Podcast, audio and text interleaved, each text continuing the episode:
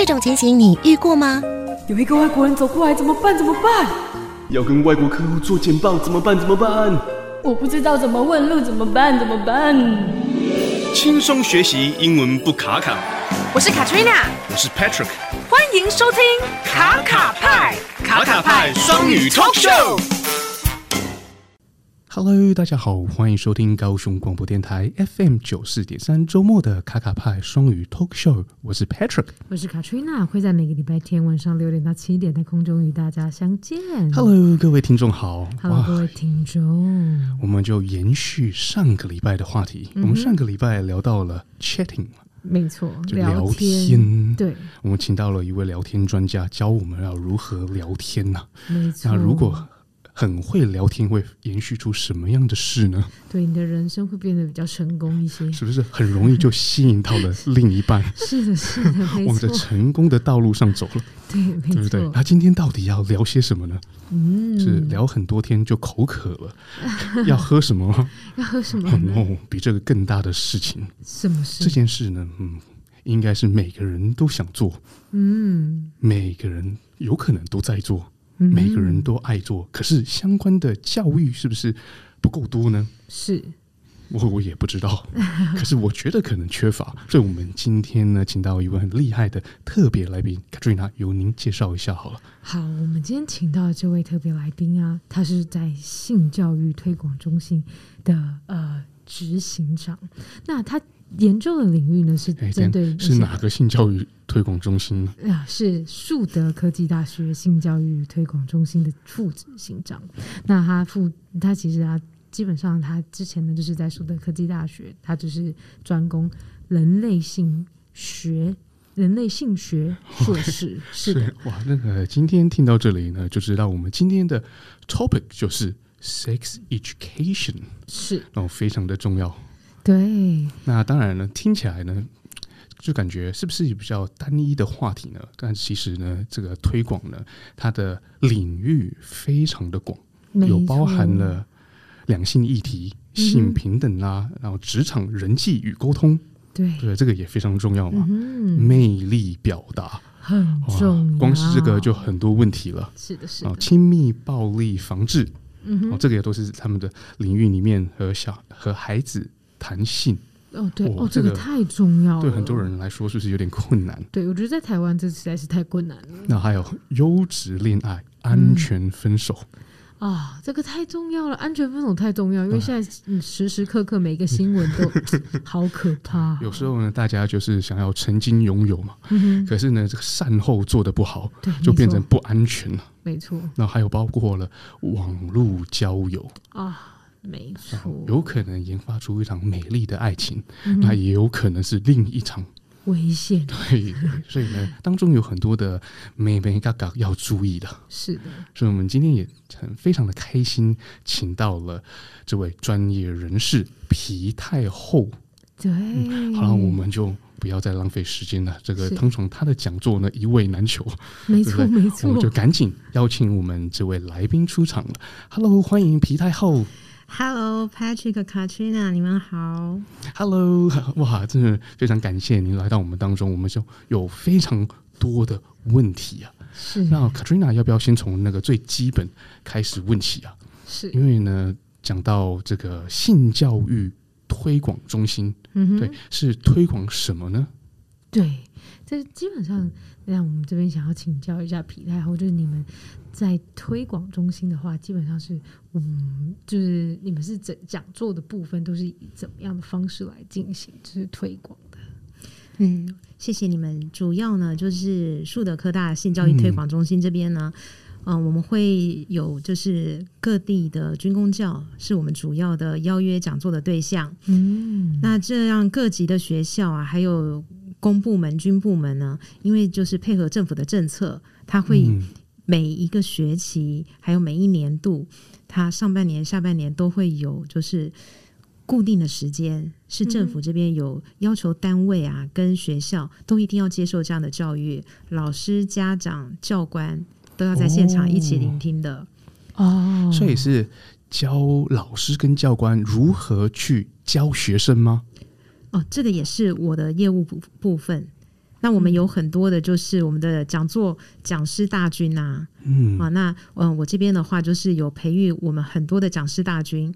那大家就是去跟学校，还有您刚刚讲的对象，以及最近的最近这一两年呢、啊，我这边都是等于呃听众的层次，他已经已经配合政府啊，已经到了就是心理师、辅导老师、社工、志工，所有专业的助人者。是，他们都需要来学习。Oh, OK，所以来学习的也已经是这专业人士，对，已经是专业人士了，嗯、来装备自己。嗯哼，哦，那你们在培训的这个内容里面呢，是针对他们能够可以更更有这个专业的知识去，比如说那个 counseling 啊，去那个怎么翻？对，就是那个咨询，咨询，对不对？是这样子吗？哦，对，咨询的话呢，就是比较针对。个案的这个层次，他对的人比较少。嗯、那我们就是大部分我们会先从就是呃听众群啊，嗯、就是整体的来先去设计我们的课程，嗯、因为有很多政府的课程哈，还有就是专业人士的继续教育啊，嗯，他们都有就是都有固定的一些内容是需要一定要把它上完的。嗯，哎，那然后就是嗯，consulting 部分的话呢，就是。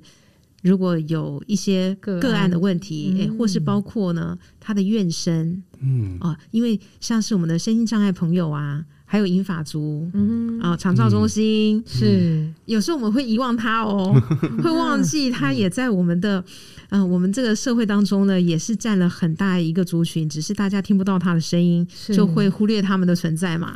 那再更不要讲说他们的呃所谓这个性的需要啊，因为你们刚刚讲的就是。Sex education 嘛，其实我们还有一个就是 sexuality，嗯，其实它几乎就是不分任何年龄层。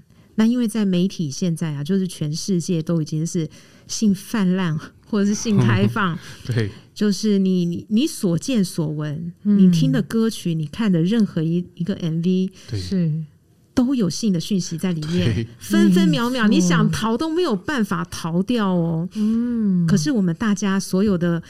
这个呃，接触的这么多的讯息是如此的铺天盖地，可是我们脑子里面呀、啊，有非常多的文化和既定的那个、嗯、那个框架哦，没有长大哦。对对，不要以为我们身体长大了，现在有很多想法思想是非常非常的，还是很固着在原点里面。哦、所以您的讲座是帮助大家长大喽，就是我们的思维不要停留在可能三四十年前这样子是吗？啊、呃，对，因为啊，这个我曾经哦，就是到。嗯，某一所高职，那他是高中生，大概就是十七八岁。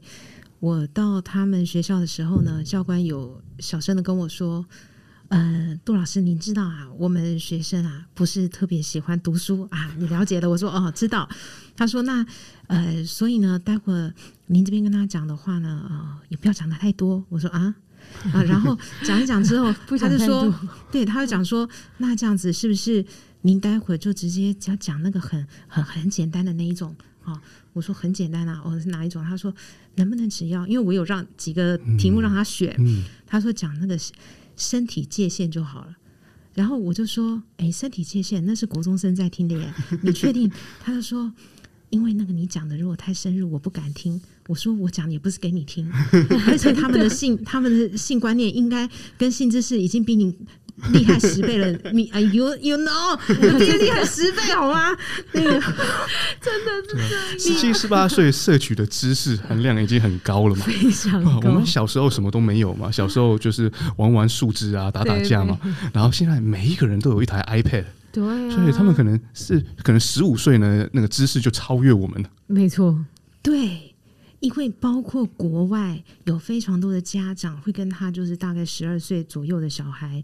还有一些爸爸会去跟他们谈，就是说，哎，你知道啊，像是一些艾滋病啊，然后还有一些就是男女相处的事情，还有你自己的身体什么的。那小孩哦，就是有问必答。那爸爸那个老外都讲说，你怎么会知道这么多？你怎么可能知道的这么多？真的，那个老爸教的好啊。都是自学，真的 都是人。呃，包括啊，我们国内像是亲子天下啊、卫福部啊，有非常多的专业的讯息统计啊。对，直到现在这样子的社会哦，都已经资讯发达到这个程度的，有非常多的家长仍然认为，高中以下的小孩啊，就是他的性知识，等到他长大就自然会知道。哦，到现在还是这样子的，哇，这是很恐怖的一件事情。negligence，哎，真的是这样子。对，有非常多的家长，还有包括我每次去去一些地方演讲，真的还是会有忧心的家长会问说：“嗯，皮老师，您认为太早教会不会就让他们学了呢？” 啊、哦，那。太早这件事情，每一个家长他的看法又不一样。对，有人认为应该要国中，嗯、有人认为应该要高中，嗯、有人觉得是大一。嗯，那当然有一些是认为，就是说他快要结婚，真的交男朋友的时候再说。天哪，那那那个时代真的已经不一样了。啊、我也不愿意承认，就是这个时代真的不同。嗯、可是要面对现实。是啊，这个讯息的浪潮已经对。已经不一样了，因为其实大家都是好奇的嘛。你没有透过一个正统的管道去教正确的知识，他就吸收错误的知识，从错误的管道，对，那反而更糟糕。嗯，我也一直都强调，我认为 Patrick 你讲的很棒，就是在小孩这个如海绵体般的对呃上半部头脑，对，没错，他在还还没有。还没有装进一些什么东西的时候啊，我们的好东西、正确的内容，一定要赶快先进驻那个地方，让他固守在那里，否则他就会去吸收一些有一搭没一搭的。那然后他坏的资讯呢，嗯、呃，还有网络上面这个心术不正的人给他的一些资讯，他其实吸收那些不会比老师和我们这些性教育者来的更好哦。那那。关键是小孩为什么现在在网络交友，嗯、还有在很多的这个情感的关系上面有那么多的问题发生呢？因为他们啊，老师不敢讲多，对，家长不让他问，对，那他当然闲着没事，他就去问网友，对啊，然后啊，还拍他自己的局部照给网友看，说 我不知道我这样发育 到底正不正确，那个这样子是不是好的？然后网友就会跟他说。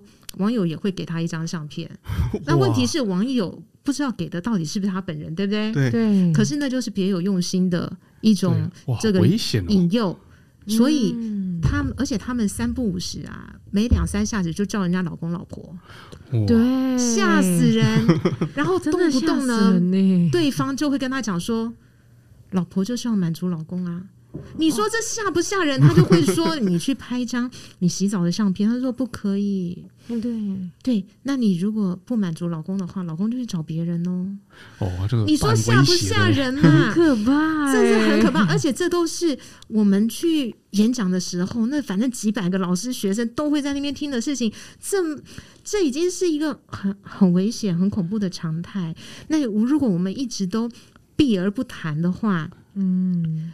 你知道外面有多少人呐、啊？就是会去引诱他说：“啊、你房间现在有人吗？”哇，嗯，你爸爸妈妈什么时候不在？嗯，对，网络上面还有非常多的这种非经个人同意散布私密影像，哈、嗯，这样子的法令跟这样的新闻层出不穷，这对孩子来讲都是伤害。我们也常常会说，你不要以为你生的是儿子你就无所谓。我告诉你，一样有儿子啊，多的是人喜欢，而且出去就没有再回来。因为小孩，我不是我每次出去跟他们讲，都会说我不是要吓你们，我讲的是事实。你要查新闻可以去查，嗯，真的。那包括外面的性剥削，还有诱拐，哦，发生在这个网络那个网友见面，对。这些小孩呢，在警政署的资料，居然有百分之三十，有三成的小孩找不到人。天哪，这么多，一直没有破案，而且我的那个数据是很新的，嗯、因为数据大概我都不会找超过四年的。嗯，这个警政这个警政署的这个统计上面都可以去找，那是很恐怖的事情。所以我们学校呃，好几个学校的老师。听我讲完之后呢，其中有一个他有说：“你是讲这个题目讲的最好的老师，因为所有的人老师都说很危险，要小心。可是他没有说到底有多可怕、嗯啊、多危险、多小心。只有你把那个情境形容的非常可怕。那另外的去军中也是到桃园、到台北一样讲。嗯、那包括他们的大队长都会讲说，只有你讲的这么深入，就是直接讲了，因为没有什么隐晦了。嗯，那你所有的讯息，你在网络上你该看的全部都已经看光光了。如果讲师性教育推广中心人到你们面前来，还要东闪西躲，还要用代名词，是啊，对，还要跟你代名词，还要跟你隐晦来隐晦去，暧昧暧昧灰色模糊，真是够了。所以就是明说，真的，哎，我觉得真的非常重要。有些小孩子被骗啊，走偏差啊，或者是对自己不够了解啊，真的就是性教育没做好。嗯、然后因为父母没有办法教，那学校如果没有给正确的知识，又非常的危险嘛。对，那我以前的那个啊小学跟国高中其实是在国外读的，那我就记得十岁就开始，我们学校就有派性教育的专家来教导这相关课程。嗯，在十岁的时候，我不知道台湾是什么时候开始的。哦，现在就呃有蛮，因为我们现在台湾有两派嘛，有有两派，嗯、我不能乱讲。那当然有人是希望是晚一点比较好，就是最好到国二以后。嗯，那也有些家长觉得，嗯，小三如果就介入这性教育确实不合适。那我必须要和大家说一句话，请你听清楚，听清楚了啊！嗯、好，小这个坏人呢，绝对不会嫌你的小孩太小。对呀、啊，你真的认为他不该知道吗？是。我有非常多研究所的同学，读了研究所之后，他就会在班上自我揭露。小男孩、小女孩，他们在这个时候都有被邻居、亲戚、嗯，父母亲认识的朋友变相的性侵过。然而，在非常多国内外的研究呢，显示这一些小孩。他们都是在因为百分之八十五的约会强暴来自于熟人，嗯，那在他们小小的年龄当中，嗯、他们因为不懂这些事情，所以他们单独跟了这样子的呃别有用心的大人共处一室。然而，他们呢还会被这些大人用两种不同的方向来让他们闭嘴。哦，一种当然就是恐吓，嗯。嗯因为包括我现在有一个四十几岁的朋友，一女女性，她在跟我讲的时候，她都跟我，而且她现在生两个小孩，她都跟我讲说，她直到现在这件事情发生在她的小一，她都还没有跟她的父母亲讲过。她说，因为她的呃欺负她的这一位邻居还是亲戚，有跟她讲过说，如果她敢说，就杀你全家，所以她一直都不敢说。另外有一种呢，就是在文献里面讲的也很，这些大人呢会告诉这些小孩说：“这是爱，哦，我们是在玩游戏。哇，你看我爱你，嗯、别人没有，就只有你有，不能告诉他们。嗯、因此，这些小孩呢，他真的以为没有痛苦，他不明白，因为他懂个屁。”嗯，真的，所以之后会变成一个阴影。之后通常他们都是等到大概国中的时候，稍微明白了一点点，因为他开始有喜欢的男生或喜欢的女生，对不对？嗯、他开始有一点知道，或是读课本啊什么的，大概晓得了一点，那是爱情或是什么？对，他就会开始知道，就是来找他的这个人的眼神，嗯，还有叫他做的事情，嗯、怎么有点怪？嗯。对，那那真的有讲不完的，是啊，讲不完故事。对啊，有一次我曾经在一个班上，然后这个弟弟呢，他就跟我讲说：“杜老师，我跟你讲一个秘密哦。”什么秘密？我跟你讲哦，我的阿公会摸我的姐姐哦。我说：“那你怎么知道呢？”他说：“因为。”我妈妈有一次看见我姐姐有一个 iPad 啊，我妈妈就问她说：“这个是哪里来的？”她就说：“阿公给她。”那妈妈似乎就知道了一些事情，嗯，所以妈妈从此就叫弟弟跟姐姐只能够住楼上，然后楼下呢就是阿公不能上来。这个弟弟当初只有小四，姐姐小六，因为这两个都是我学生，嗯，所以这个弟弟呢就告诉我说：“所以杜老师，你知道吗？现在啊，我的任务就是每天我姐姐在洗澡的时候，我妈就叫我一定要守在外面。”哇。哇，他还小事，他不知道什么东西，嗯、真的。可是我听到这些，这这只是我听到的其中一件事，嗯、我都在想说，这就叫做家内，对，家内发生的性骚扰、性侵害。呃，可是他妈可能感觉起来没有办法有任何作为，嗯，这。这样听起来有点严肃，我们这不是娱乐节目吗？哎，对对，好，那我们整个话题。好，因为呢，那个性教育在我们以前上的时候嘛，对，就是第一个最重要的就是教导我们要保护自己，没错。然后他教导你拒绝是正常的，嗯哼。然后，然后当然呢，我听这个皮老师讲的，就是很多的教育不止教导小学生哦，他们要自己保护自己，还有大人要怎么去注意这些事情。嗯，对，哇，这个非常真的是非常重要，我完全全力全力的支持 这方面的教育。对，这个教导保护这件事情啊，就是有时候会矫枉过正，因为很多小孩啊，他就会发现，就就是会讲说，阿公也不能碰他，你不能碰我哦。哦，所以那条那条线到底在哪里 呢？阿公只是摸摸你的头，说：“哦，乖小孩。”哦，那 个性侵、性骚扰，对。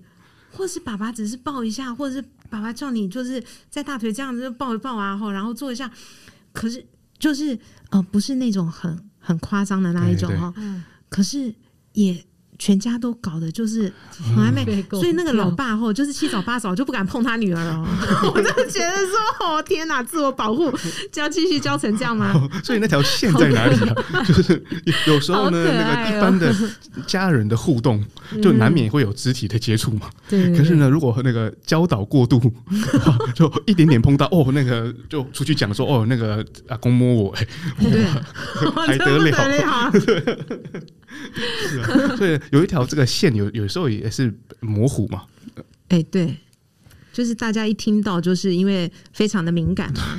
那然后，嗯，就宁可错杀不可错放这样子。对，嗯，哇，真的是很艰难啊。真的有有有，就是这个是不是定于说，呃，比如大人做过这个动作，会不会给小孩子带来一点不舒服？或者是觉得他被强迫了，嗯、可是呢，他们自己又没有办法察觉，嗯、哇，真的是很困难。对，很困难。我们 现在一直强调就是性自主权、身体自主权。对呀、啊，哎、欸，说是这样说，那当然也要有比较健康的一一种规范啊，哈。因为即使是像你看，我是一个女老师，我即使现在要那个摸摸，就是小学一二年级学生的小脸蛋啊，嗯、或者是说想要抓抓他的小手啊什么的。嗯连我都要征求他的同意。哦、对对对，请问我可以摸一下你的脸吗？哦，对，哦，现在已经变成是一种礼貌，然后不不被人家说话了。对，因为早期啊，之前有一些呃，有很多的教材说教小孩子，就是泳装穿到的地方都不能摸。可是现在啊，随着就是呃性教育教材越来越更新，然后再升级的话，也确实是受到挑战。嗯嗯，哦，因为。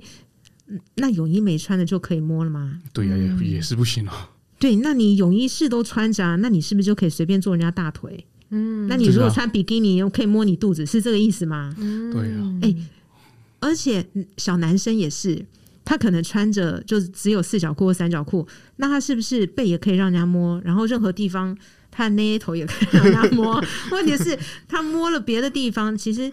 这些小孩他会慢慢的失去警戒，而且他会非常 confused，他整个脑袋都是非常困惑的，他不明白。对对。因此，在这个界限的清楚的原则上面，嗯、这个原则照说就是要告诉他，你对眼前的这个人，嗯，他碰你的地方，还有他对你你的这个征询你尊重的这个态度，你如果。不想要在他的身边，你是可以离开的。嗯，对，跟部位没有太大的关系，因为有一些恋脚癖啊，他就喜欢你的脚，你会觉得说脚没有关系，脚就在地上走，他喜欢亲就让他亲，是这样吗？不行啊，不行的。是对你对那个人的感觉，还有他摸的方式，就是他轻轻的拍你的肩膀呢，还是反复已经摸了十五分钟？对对对，这就是一个很棒的原则，也就是说他是轻拍。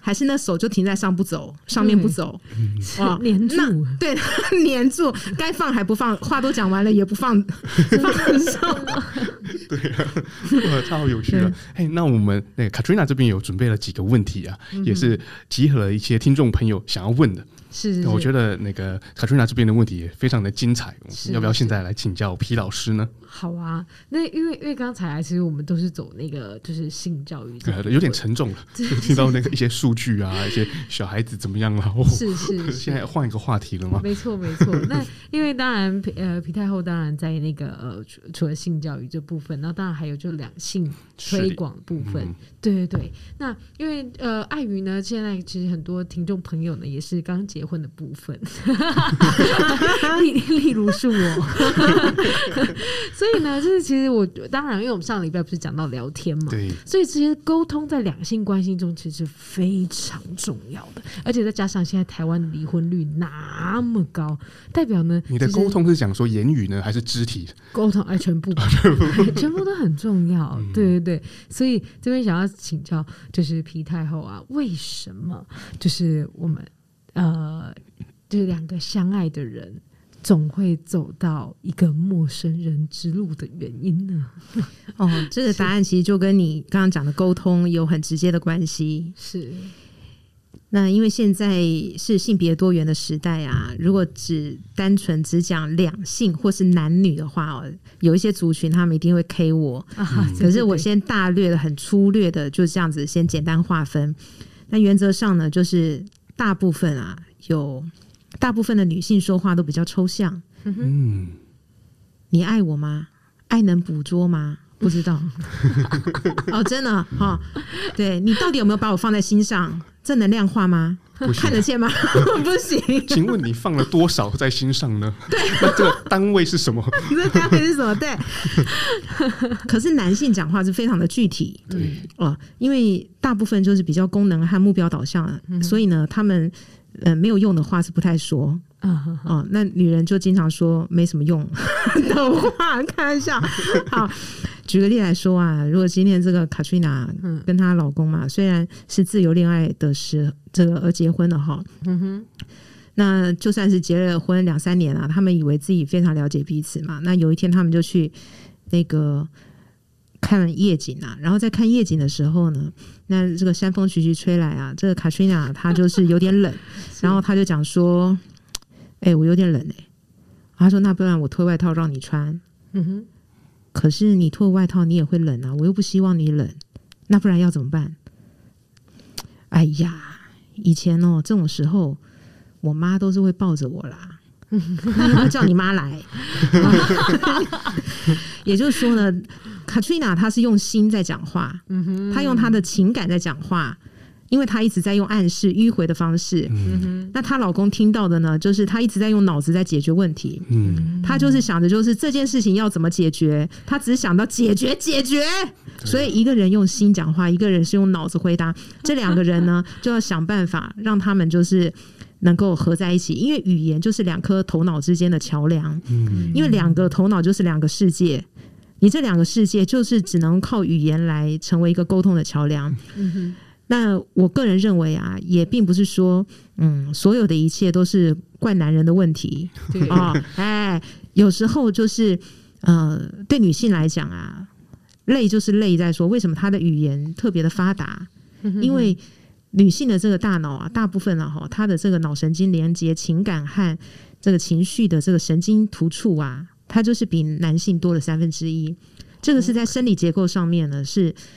没有办法去自我控制的，所以当你的伴侣啊说：“哎呦，你会不会想太多啊？”哎，我们女人自己也很累，好不好？我们也不愿意想那么多。问题我脑神经长得就这样，那有什么办法？那我们自己想的会很累，真的。然后自己想的心很累，心累的时候脸就会很臭，嗯然后脸很臭，那男人就会觉得说。干我屁事！因为又不是我把你搞臭，是你自己啊！要想这么多，你想这么累，是不是这样子？太许和，你有过这样的经验吗？哎呃有。那所以呢，我就问了，就是 女生的那个头脑可能比男生发达嘛，会想很多的东西。可是呢，头脑想的东西呢，为什么没有办法比较具体呢？跟具象的方式表达出来呢？就是他们里面的东西啊，你们的里面的东西，对不对？就是你们又要呈现的很抽象，那男生听到就不知道指令是什么啊？是真的是呢？是要我的外套给你呢，还是真的去把你妈再来给你？对，是就是那个指令不明啊。哎、欸，这个结这个结局就是。并没有要外套，也不要妈，对不对哈？所以那就很要命，因为呢，就是女生呐，哦，女生其实她有非常多的，她就是，哎，情感导向嘛。那她真正最大的问题就在于他太发散，嗯，他所有的想法都非常的发散，因为他动不动啊，就是说他就是能够，他的脑神经的速度，思考的速度，就是会。这个就是大脑的胼胝体哈，胼胝体就是比较薄。嗯、那男性的胼胝体呢，就有点像他房间跟房间的中隔，就是比较厚。对。所以大部分的男性呢，他一件事就是一件事，当下就是当下。嗯、对。可是每一次我们女生啊，在讲话的时候，无论是吵架还是在表达一件事情的时候，我们会把这前因后果啊，很喜欢讲一大篇。嗯、这就是男人常常越听越绕，越听越绕，他就讲重点。我求你讲重点。那 可是女生就会觉得这些都是重点嘛。我从第一句话到最后一句话都是重点。可是我们要把它拟成一个。那个可执行的动作很困难啊！我要执行什么，或者是不需要执行就听就好了。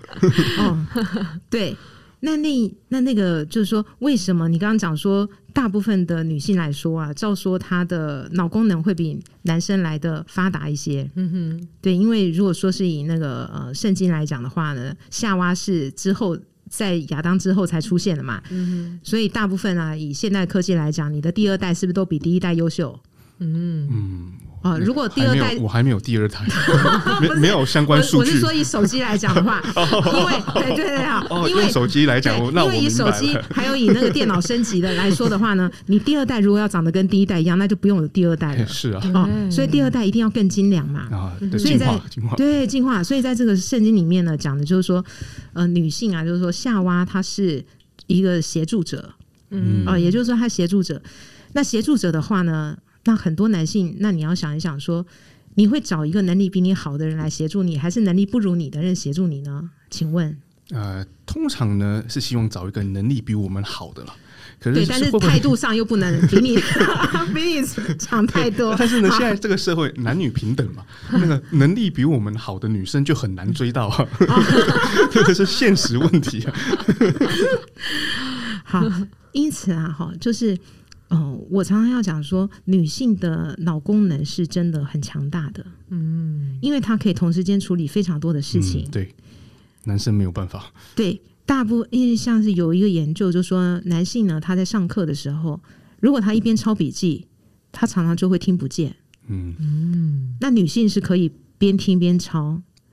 那男性的嗅觉是高过于女性的，那女性是听觉比男性灵敏。嗯。那当然有很多的很多的实夫妻的实实际上面有显示啦哈，就是说以小孩子在就在半夜睡觉的时候，他如果稍微，欸、大部分听到的都是女性居多，好，通常是这样。然后是假装没听到。对。那如果脑功能比较强大的，为什么得诺贝尔奖的也都是男人呢？嗯，好，为什么？对，为什么？嗯，我靠，这个我个人的见解是这样子的：如果要得诺贝尔奖，对不对？他就是在单一的领域上非常卓越，他他就是牺牲了所有的东西去追求那单一领域。那女生呢？我觉得，因为一定是比男生更有智慧嘛，所以她在可能三十岁左右就发现说，哎，人生不是只有那单一而已。所以女生看的是比较全面，因为呢，全面人生里面有包含家庭啦，有包含了自我成长啦，有包含人跟人的关系啊，有朋友啊。那她不会去放弃所有的领域来追求单一领域，但是男生会，这是我个人的感觉是这样。对，你讲对了，就是专注，嗯，就是专注。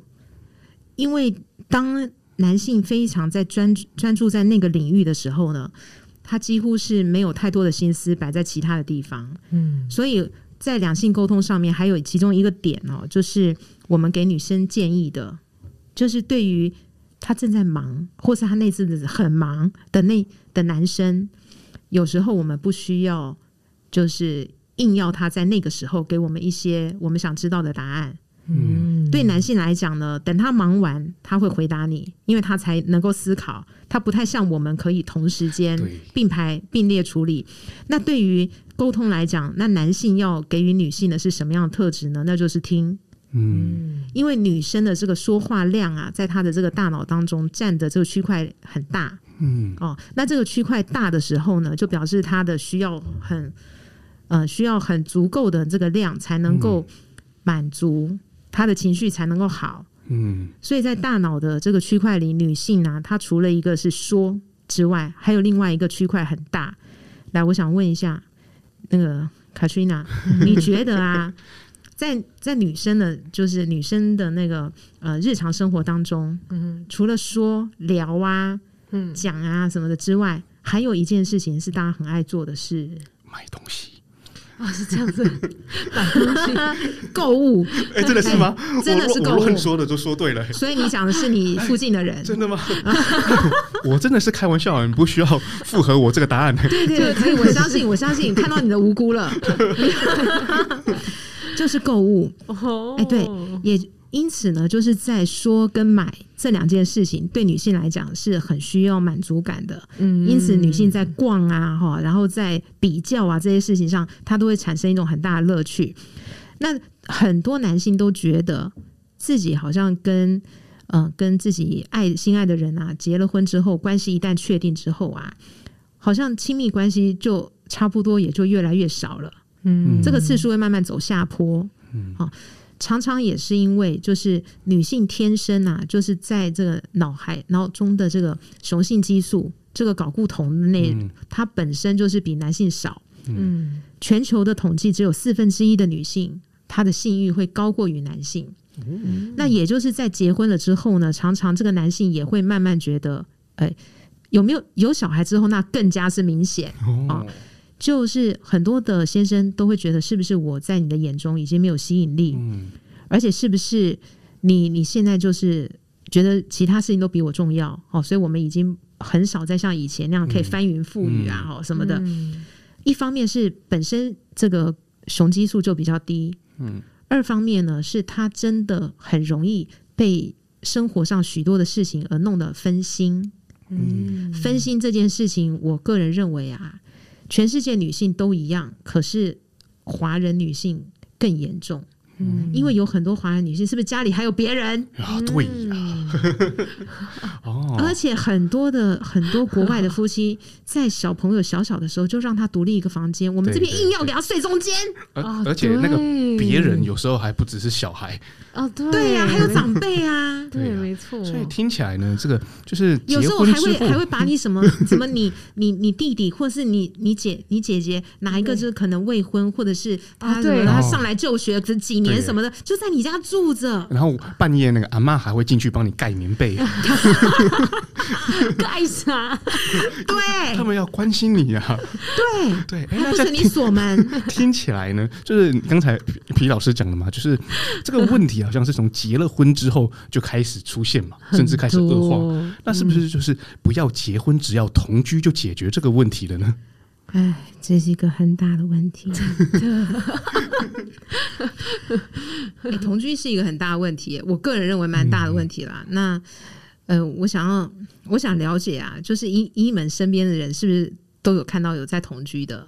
是啊，对吗？就是在呃西方的社会是正常嘛。嗯，然后如果没有住在一起，是觉得奇怪。嗯，是不是感情不好？那又有什么问题？那是不是那个、哦、那个男生一次有好几个才不想跟你住？嗯，对，就是这样子。哦，对，所以讲到同居，我们现在讲的是一对一嘛。嗯，好，因为我们还不需要进阶到多元的不用一对多，因为今天好像不好意思，时间还没有到那么，我生长的年代 还没有接收到一对多，没有，人家外面现在 人家现在外面我跟不上了，我已经跟不上，不上，你们你很你很棒，你很棒。我说的这个多元开放关系，当然现在就是那个国际有很多的媒体，还有一些有公信力的。的媒体他们也都有在记录跟报道，对不对？对。不过这个比较不是我们今天的主题。那如果说是以一般的就同居来讲啊，嗯、我个人是认为，就是它很容易让彼此的这个魅力指数下降。嗯，OK。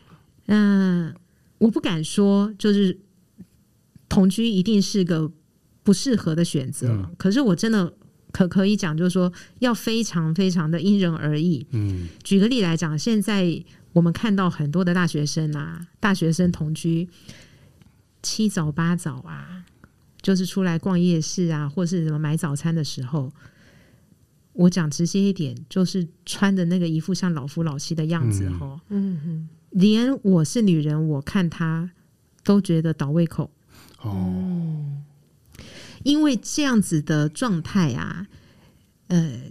如果是出现在热恋的情侣，那也还行。可是如果你热恋之后，你又进阶到住在一起，那住在一起之后呢？因为人是软弱的，你知道吗？嗯，人很多的其他诱惑了，这是难免的。因为我们人是软弱的啊，嗯、人是有限制的。嗯、那个限制就是经不起太多的试探。嗯。那你这个丑态啊，或者是一般你在家里头啊，就是用个鲨鱼夹把它夹起来去倒垃圾的这种装扮哈，嗯、你未来想要呈现在你的爱人面前啊，多的是机会，嗯、不用这么急着，非要让他看见你剪脚趾甲，嗯、然后你在你头发很油的时候，真的也不急。那现在也不是说 只有男生会看到女生这一面，其实现在很多女生也会嫌弃，嗯、嫌弃男人这一面。哦，就是就是很宅嘛，那那个很很宅的状态呢，尤其是大部分的男性啊，又不太修边幅，嗯，哦，就因为专注嘛，是不是哈？因为专注打电动，对对对，以为自己以为自己是爱因斯坦，所以那个头发，哦，以为自己是不是？这些都是。我个人认为啊，同居要很快的面临到一些非常现实的考验，嗯，还有包括钱的分配，嗯，那这种事情非常伤感情。你要不就是找一个第三人啊来为你协调，不然的话呢，你们很快就是生活当中产生一些心结，嗯，那这个心结都会促使你的爱情呢，就是留之无用，弃之可惜啦。嗯，就是你已经看到对方的某一些状态，那你也认为他的价值观和你并不合适，而且你也很不欣赏。可是分不开，尤其是当我们在讲一些亲密暴力防治的时候，对。同居者更加是高危险群，嗯，因为他的所有一切都被对方掌握了，嗯，包括你的私密照，嗯，包括你生活的背景，还有你你的家人，嗯。哦，这所有的细节啊，都被清知道太清楚的时候呢，假设你到了和他同居的四五个月之后，嗯、你才知道他有点可怕。嗯，你这个是要走吗？不好意思，当然是走啊！难道是嫁给他吗？嗯，哦，这嫁给他这件事情更加恐怖了。对他，呃，是我最近所遇到的另外一个案例。嗯。在网络上面，网络交友呢，互相认识，而且都是成年人。嗯、可是嘞，真的就是聊了聊了老老半天之后，嗯、然后这个彼此在某一个县市见到面啊，那然后很快就翻云覆雨。呃，这个翻云覆雨之后呢，然后各自回到彼此的县市，就不联络了。嗯，那这个女的觉得不能接受，就是对方。从此就毫无音讯啊！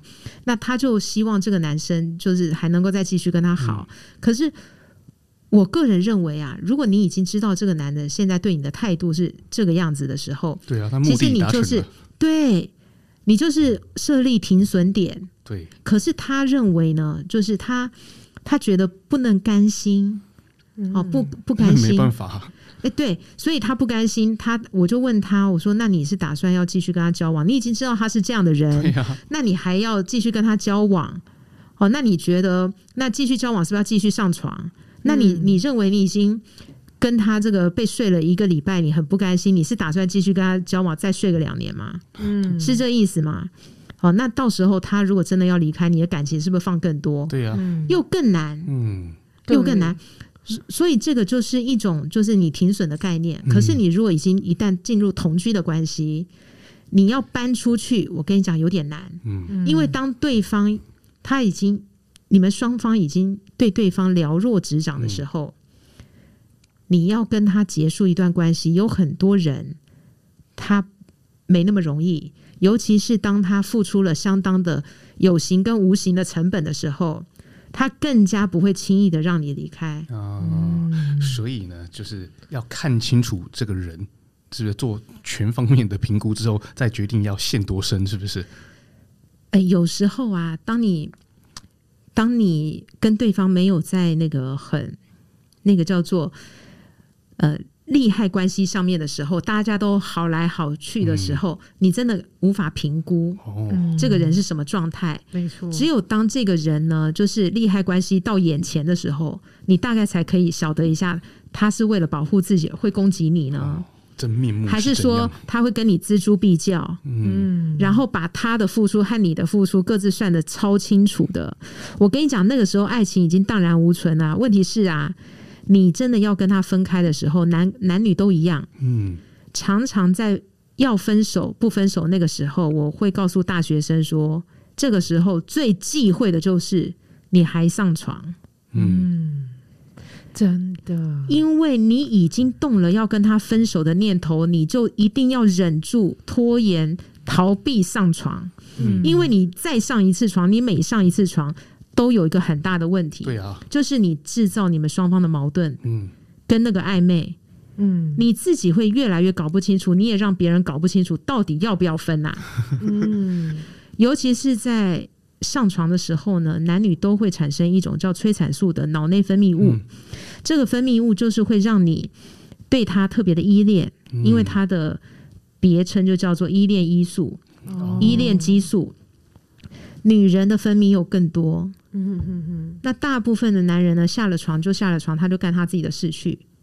可是很多女生呢，就是下了床之后，她没有完全下床，她整个心思都还在对方的身上。嗯，所以我们会告诉一些去夜店的年轻人，嗯、对，如果你真的不是有心要跟对方交往，你真的不要跟他轻易上床。嗯，因为你上了床之后，你就会想他。嗯，而且你下次再找他。出来也不过就是再上床，你们那是一个就是性欲的冲动，对，而喜欢对方。可是呢，你真的不晓得，你不明白你自己，你以为那是爱，那真的不是爱，那只是一个性的冲动而已。嗯、哇，这个很容，这个真的要教啊，真的要教，就是呢，太容易把一种心生理的需求看成是爱，那就多么的危险啊！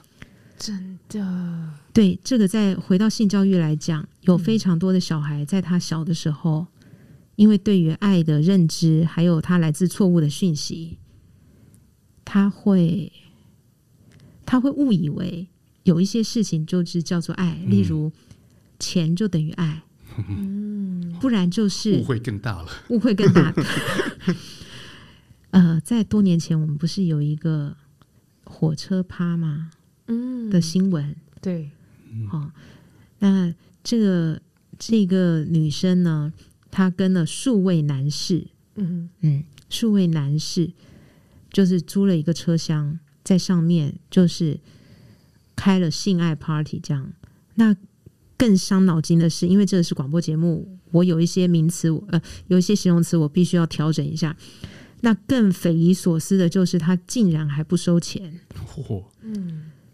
然后，当记者呢问他的时候，他非常无辜的表示说：“我是在做好事，哎，我是在解决他们的性需求啊！” 哇，这种无私的大爱，对，我一听，我们读性学所的人一听，我就会知道，不知道在他小的时候，谁告诉过他。女生就是要满足男人的需求，真的。你想也可以知道，这种话呢，不是他家的女性长辈，不然就是男性长辈，嗯，灌输他这样子的观念。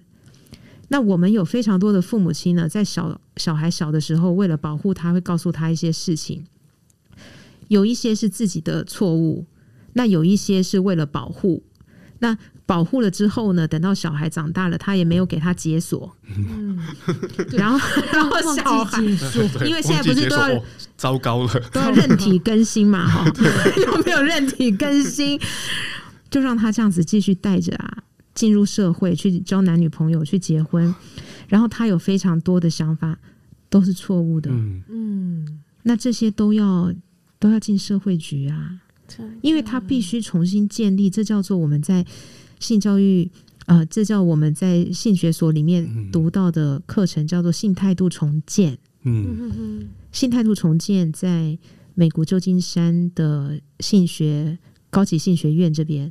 他的课程都是要有专业执照的人才能够去上的。嗯哼。那我们这边拿到的 license 是我们在台湾的这个学校，因为全世界专门只研究性学所研究所只有九所，哇！所以我们在里面学到的一些课程，那个学分都够的话呢，都完成，我们就有英文的成绩单，然后就是寄到那个单位去申请核发。嗯哼。那在这个那在这个课程。非常特别的一个点，就是他会用一种洪水猛兽的方式，因为要你重建嘛，嗯、总不会当保姆在那慢慢呵护你，慢慢建啊，慢慢建，你要建到建到碎，整个打碎吗？粉碎了再重建。所以呢，这个课程啊。就是会在这一个学期，就是每个礼拜的课程当中，给我们看非常多的管制影片。嗯，那这些管制影片当然一般是看不到、看不到的。那我印象非常深刻，因为给我们看的都是就是很血腥、很恶心哦。然后看了有人就直接会退学的。那我看了之后，我是产生了阴影。那有人看到 会胃痛，有人看了是头痛。那我看完之后呢，我还跟老师翻脸这样子，我就说老师，你事先都没有先说你会带这种影片给我们，哦，那这些就是不能不能，因为心理学有一个方式就是洪水法嘛，嗯，哦，如果你如果你很害怕蟑螂的话，就给你你吃很多蟑螂，你的手拿出来，我就放那个模模型蟑螂在你手上一只，哦，然后再放两只，哦，然后放满你的手，这样子让你对它叫做去敏。去除敏感，你从此就不会再敏感。所以我们的毕业的时候，我们的呃这个课程结束，我们都是在呃所有的人在一个教室当中，被整个呃四面墙壁啊环绕，就是会播放让我们看了就是非常嗯，你你你无法想象，跟你想象中你都不会去接触的的各式各样的性行为跟性的对象。这样子啊，当你看了那么多稀奇古怪的的东西的时候，你不会再有任何觉得说什么东西是好大惊小怪。哦、嗯，所以这是一个性态度重建的课程，哦、就是给平常心的来辅导任何各式各样的 case，讲出再怎么震惊的事情啊，这个看过了，就小朋友坐下听我说。对，当然每一个人的每一个故事跟他的认知都是非常独特的，这都是呃不可被取代的。呃，每个人的经验，那我们就是非常能够理解，就是这些所有的背后啊，他对当事人来说都很有意义，很很有价值。那我们会很深入的去讨论，就是他特别偏好嗯的事情。或是他特别牢不可破的那个想法，嗯、这些东西影响他，到底是影响他更好，还是影响他更就是往不好的地方走？对，到底那是对他来说是一个他跟他伴侣的阻碍，嗯哼，对，还是说他这一生觉得很可耻的事情？嗯，有非常多的这些点呢，大部分的人他是不会自我揭露，他这辈子都不会讲的，嗯。那这些都是我们非常喜欢，就是邀请他来和我们交流的，嗯，的的对象，嗯嗯。然后呢，在最后几个问题啊，这是最后一个了，时间有限，是是是。就是我们很多的听众呢，其实他们的小孩子就差不多是小学啊、高中啊、国高中这样子哦，包括我的一些亲戚朋友们。那因为听到皮老师刚才讲的这么恐怖的数据啊，那都给这种新手的父母或者是小孩子还小的父母有什么的建议呢？需要怎么让他们去啊辅助他们的小孩有正确的这方面的知识跟观念呢？嗯，啊，首先啊，就是一定要关心孩子，就是他在网络上面交了什么朋友。嗯，哇，这是太困难了吧？这很困难，对不对？对，那个呃，关键就是父母亲要沉得住气。嗯，有时候呢，因为孩子在网络上面，莫过于跟别人讨论的，莫过于就是电动。那电动一定会牵扯到什么点数啊、充血，嗯、然后呢，什么呃钱的事情啊。那另外一个就是色的事情。嗯，这两个电动跟色的事哦，就这两个话题。这个是很那，因为其他的比较不用伤脑筋，啊、对对对，其他的就是什么社团啊，哈那些事情。可是如果他只要上了什么交友网站，嗯、这就是非常恐怖的事。所以父母亲必须要跟小孩，我个人认为哦，嗯、那个关系一定要拨时间来和他互动。嗯，只有和小孩互动的时候，才会不经意听到没有心眼、没有心机的小孩，无意之中跟你透露一些什么事。那他跟你透露事情的时候，千万要沉住气，讲第二遍，对不对？嗯，你一定要沉得住气，才能够听到更多。嗯，尤其是小孩，他在无意之中，呃，释放出来的讯息，说他前阵子去哪里，或是他的朋友，他听说什么什么之类的。嗯，这一些父母的耳朵要特别竖起来，去关注，而且要多搜集到一些资讯，问一下他们的老师。因为小孩现在啊，动不动就在网络交友，从小学一直到大学都是。网络交友上面就是很恐怖，因为国外有太多这样子的实际实境检实境测试，嗯，太容易接触到陌生人了。实境测试，因为我们都会跟大人和小孩说，人可以善良，但不能无知。对，你的无知呢，你千万不要以为网络的另外一边也是。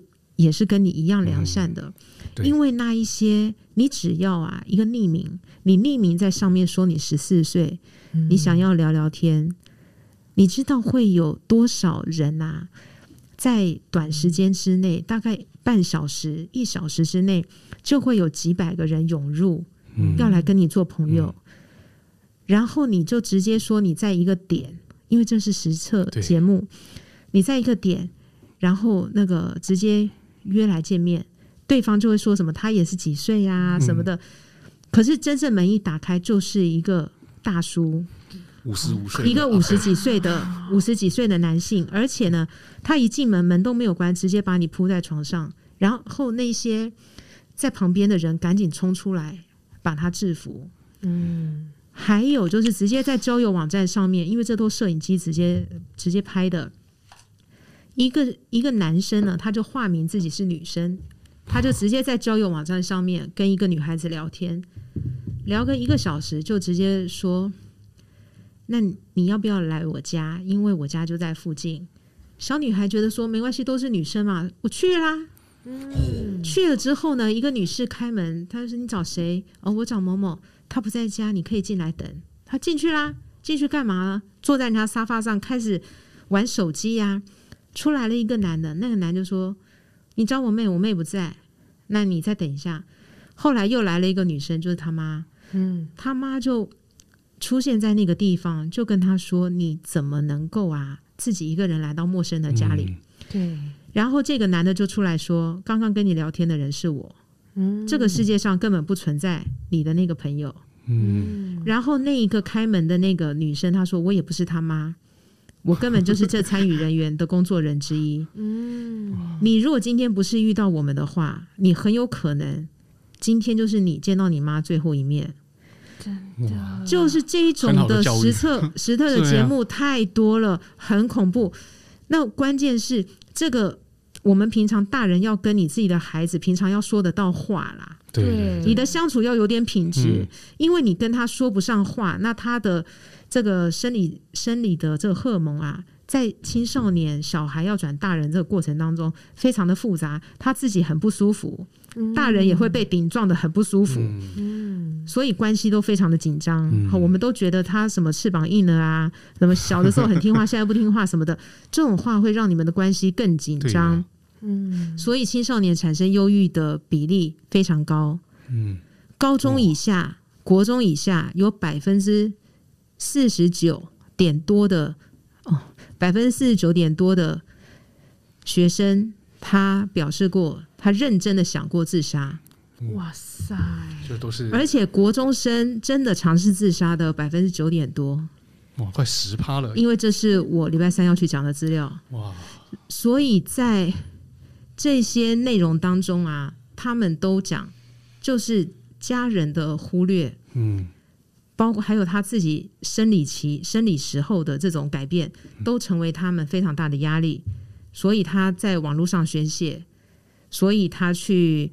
交交朋友就是没有品质，他自己不懂，那大人也不在身边，老师也顾不了这么多，嗯、然后辅导系统也力不从心，等等，这都是让我们的性教育还有孩子陷入更多危险的一个一个征兆，所以我们大家要多关心，哎，哎，多关心，啊、嗯，所以呢，父母要扮演。很好的 CIA，真的 不可以只听到说小孩子用 Tinder，然后就爆炸了。对，要慢慢的调出更多的资讯，是要沟通。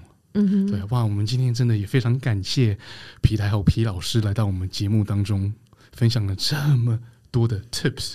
没错，就是整个不管是两性啊、性性教育，还有刚才最后给所有的，就是不管是家长还有未来要变家长的，嗯，就是各位的听众朋友，有非常非常多，就是很有用、很有用的那个资讯哦。那我们今天真的非常感非常感谢，就是皮太后莅临我们现场。那我们下周同一时间呢，也要请所有卡卡派的听众呢，一样在空中与我们相见喽。那我们最后呢，因为实在是今天。得到太多资讯了，我们也没有歌了。那我们就大家下周一同呃下周首同一时间继续收听我们卡卡牌，大家再见。